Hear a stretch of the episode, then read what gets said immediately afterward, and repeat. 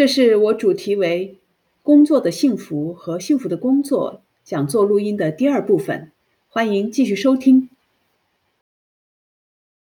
那下面一个问题就是什么样的工作你会感到幸福呢？什么样的工作感到幸福？我还是拿别人的研究来哈，因为我自己不是学者，但是呢我会去 apply 我去应用他们的研究。那这个研究呢是 Nine Lines about Work， 关于工作的9个 谎言 Nine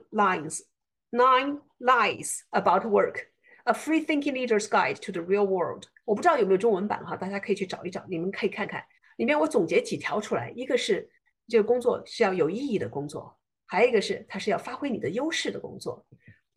另外一个是有成长空间的工作，还有就是有良好的团队。这是我觉得最重要的4条，我先拎出来哈。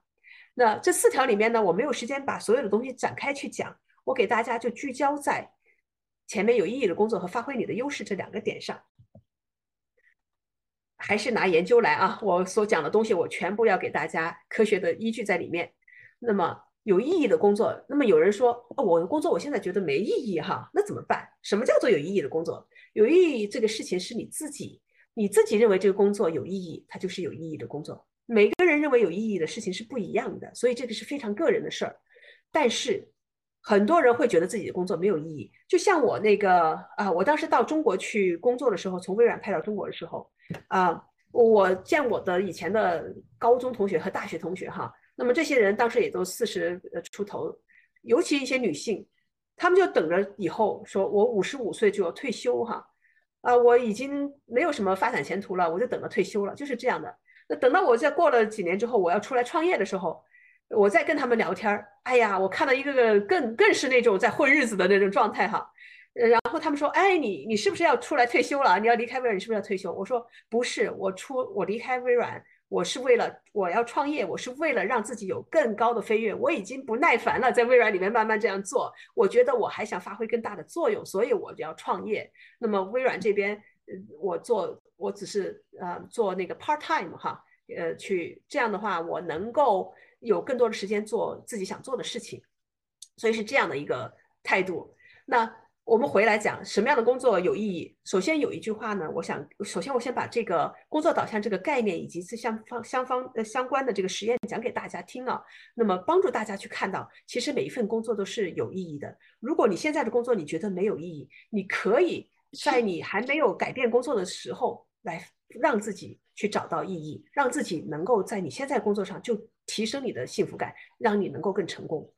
那么他们的发现是这2位老师哈，一个是耶鲁大学的教授 Amy， 她的 last name 太长了，咱就不去费劲了啊。还有 Jane 是这个密西根大学的教授。他们2位教授呢发现，无论是哪种工作哈，都有3种类型的人持有3种不同的态度。那什么样的不同的态度呢？什么样的人呢？那这3种他们把它叫做 work orientation， 就是工作导向。一个是把工作看作是任务，是一个 job； 一个是把它看作是 career， 是个职业。还有一个是把它看作一个 calling， 是一个召唤，一个使命。他们当时研究的时候呢，先研究了是医院里的清洁工，打扫卫生的啊。那么他们就发现，清洁工干着同样工作，就有3种人持着3种不同的态度。第一种把工作看作是任务的，他每天来就是我把这些事儿干完就好了，那么期盼的就是我要去赶快的下班把事儿干完了啊，我下班我休息，我盼望周末。这些人他来工作就是为了那个钱，这就是个任务，我把任务完成就行了。那么第二种呢，把他这个工作看作职业的人，他想的是什么呢？我要升职，我要加薪，然后呢我努力的工作，我现在这个清洁工的工作呢，我希望我很快变成小组长，然后我变成经理。而且呢有一些人更大的野心是，这个只是我的垫脚石啊，我希望以后我能够爬上更高的社会职位，或者说我能够做更高尚的工作。这是他们工作很努力，但是他们认为现在这个工作其实没有什么意义，它只是一个垫脚石，或只是我的台阶。这是职业工作态度就不一样，他是很努力，但是他并不 enjoy。 那第3种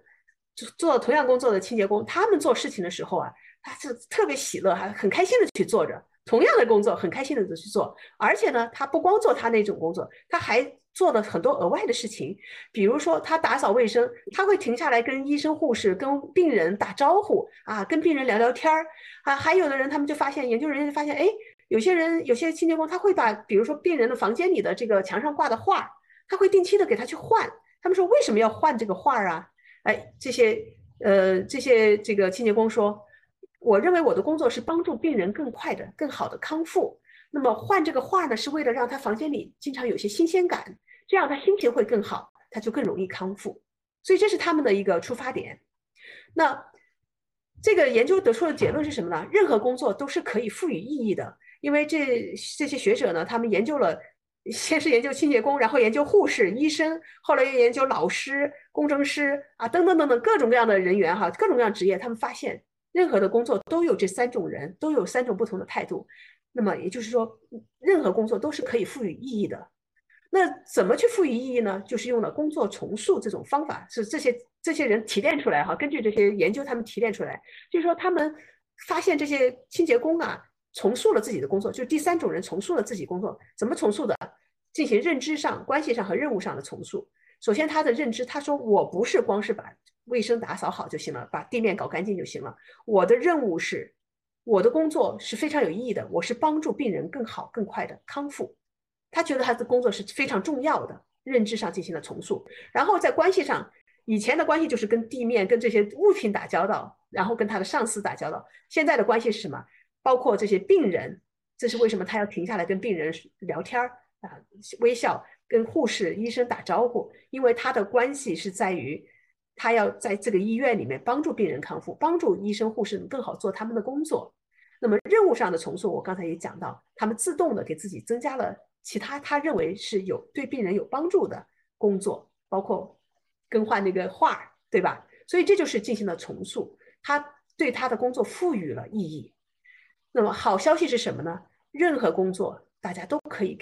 给他赋予一定的意义。所以在你如果说你现在的工作你觉得没有意义，你又暂时不想换工作的时候，那么你可以通过自己去重塑你的工作来给它增加意义，让你看到这个意义的时候，你会感到更幸福。当你觉得幸福，当你觉得工作有意义的时候，你会做得更好，你成功更近，你就会更成功，更容易成功。好，下面我很快讲讲第二点哈，这个优势。发挥你的优势是我刚才说到的，他们书里提到4点中的第2条。发挥优势啊，首先我们可以先了解一下，如果你发挥你自己的优势的时候有什么特征啊。首先你做这个事情的之前啊，你会很期待的啊，你非常想做它，然后做的过程中你很容易进入心流的状态，你非常享受做这个事儿啊，你一点都不觉得累哈，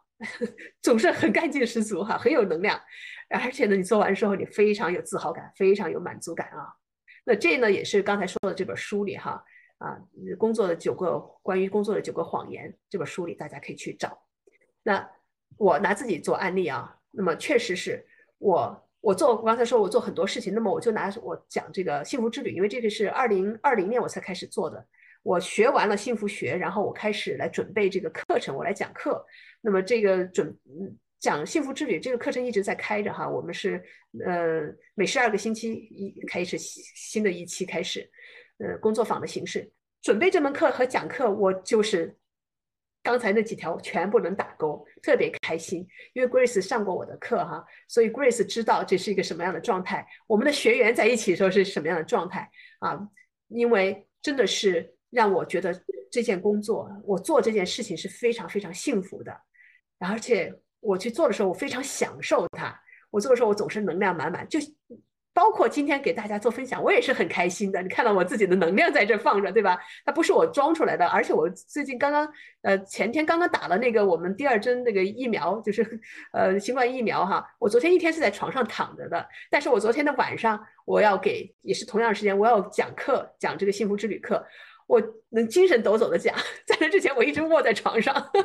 这真是不一样。你做你喜欢做的事情，你完全不一样。